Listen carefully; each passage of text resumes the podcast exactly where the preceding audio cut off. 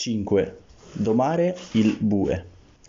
Sono necessarie frusta e corda, altrimenti esso potrebbe sfuggirmi per qualche strada polverosa. Se ben addestrato diviene naturalmente mite, allora, senza pastoglie, obbedisce al proprio padrone. Disciplina necessaria. In contrasto col quarto, il quinto disegno mostra la sottomissione del bue al suo padrone. Ambedue camminano in armonia verso la stessa direzione. È sparita la tensione provocata dall'opposizione di forze nella lotta precedente. Il bue è domato. Tuttavia, da buon domatore, il contadino non molla ancora la corda e la frusta. Sono necessarie frusta e corda. La poesia di Koan presenta questi due strumenti necessari come simbolo di una disciplina che non deve mai trascurarsi nella pratica.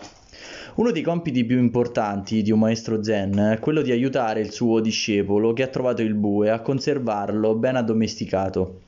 Il dono del Satori e la novità di esistenza che esso comporta per il meditante andranno sempre custoditi. C'è un'importante distinzione da fare su questo argomento. Non si deve infatti confondere la disciplina con eh, determinate pratiche inerenti a una cultura, sia essa cinese, indiana o giapponese, in cui lo zen è sorto o si è diffuso inchini, incensi, vestiti di meditazione, modi di costruire un giardino, disporre fiori in un vaso, eccetera. In realtà è vero, lo zen può certamente arricchire il modo di celebrare i riti del culto cristiano, per esempio sul modo di baciare l'altare, di fare genuflessione o inchino davanti al tabernacolo, di incensare il cero pasquale o di prostrarsi davanti al crocifisso. Ma la disciplina per mantenere continuamente legato il bue non riguarda le suddette pratiche che, come abbiamo sottolineato, sono piuttosto culturali e religiose. L'essenza della disciplina che addomestica sempre di più il bue è la consapevolezza. Sembra che la corda, saldamente legata al naso del bue, indichi l'attenzione pura e continua, senza gli sbalzi ed interferenze delle antiche erbacce. Se sorge anche il più piccolo pensiero, allora un altro inevitabilmente farà seguito in una giostra senza fine, afferma Chi Wan nel suo commento alla quinta tavola. Penso che questo commento si riferisce piuttosto al qui ed ora, cioè non tanto a non pensare mai nulla, il che sarebbe impossibile fuori dalla meditazione, ma alla continua e consapevole presenza al momento esistenziale presente.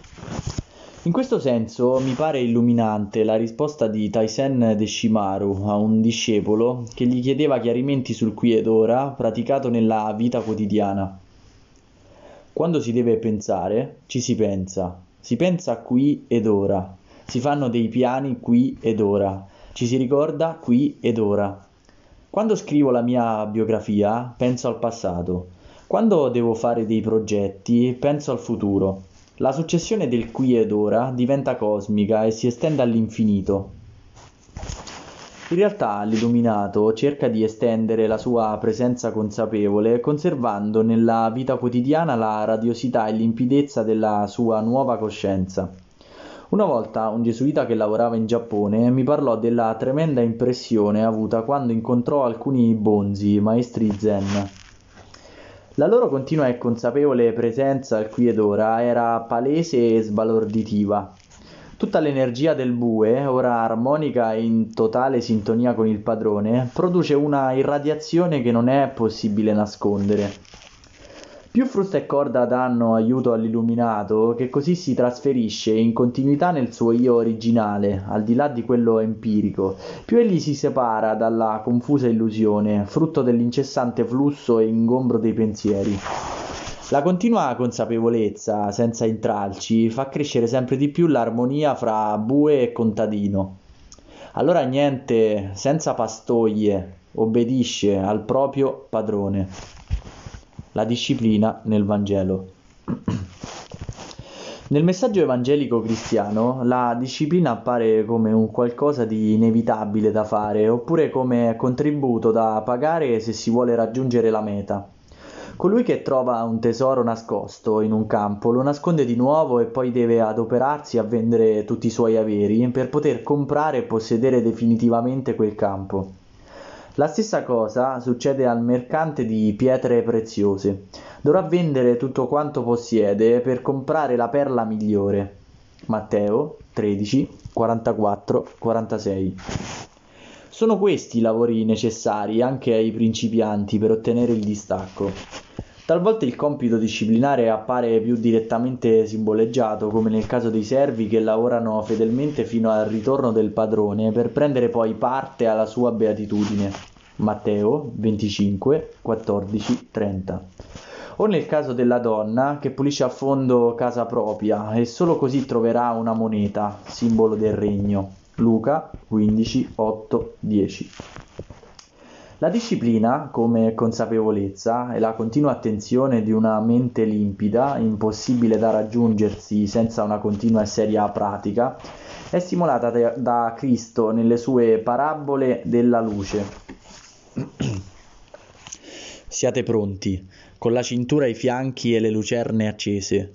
Siate simili a coloro che aspettano il padrone quando torna dalle nozze, per aprirgli subito, appena arriva e bussa. Beati quei servi che il padrone al suo ritorno troverà ancora svegli.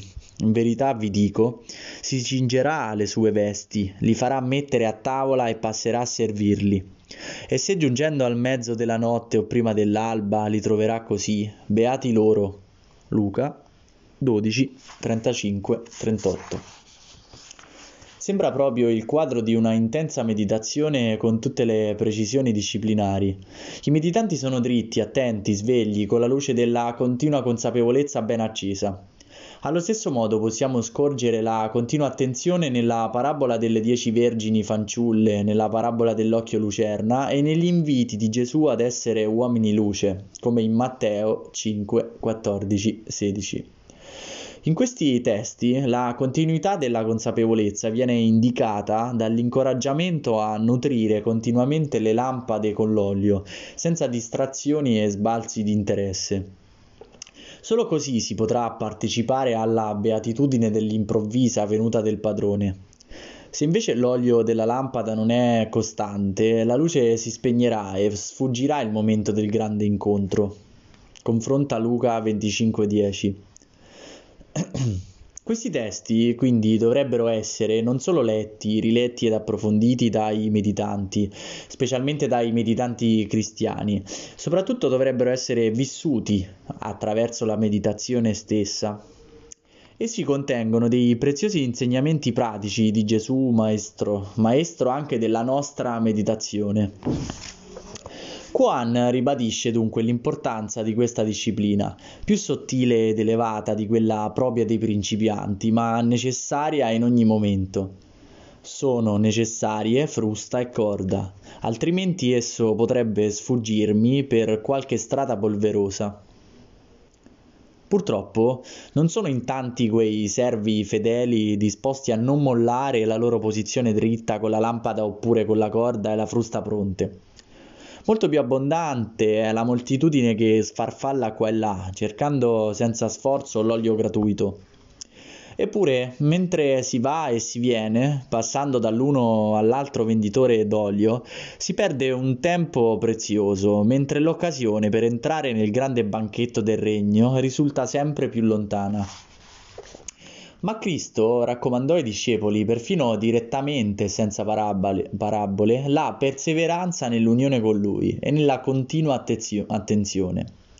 Rimanete in me, Giovanni 15, 4, dice ai discepoli nell'ultima cena. Più chiaramente, nella sua ultima preghiera dell'orto di Getsemani, aggiunge non siete stati capaci di vegliare un'ora sola con me? Vegliate e pregate per non cadere in tentazione. Lo spirito è pronto, ma la carne è debole. Matteo 26, 40, 41.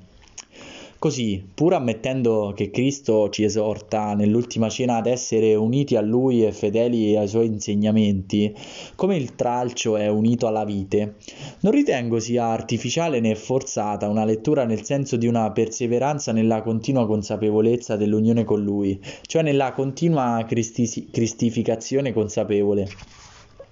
Questo è il punto d'arrivo della pratica di meditazione e dei sacramenti rettamente e coscientemente ricevuti, specialmente dell'Eucaristia, il sacramento centrale dei cristiani, talché l'ideale cristiano della cristificazione potrà diventare realtà tale come espresso nelle parole di San Paolo. Non sono più io che vivo, ma Cristo vive in me. Per me infatti il vivere è Cristo e il morire un guadagno.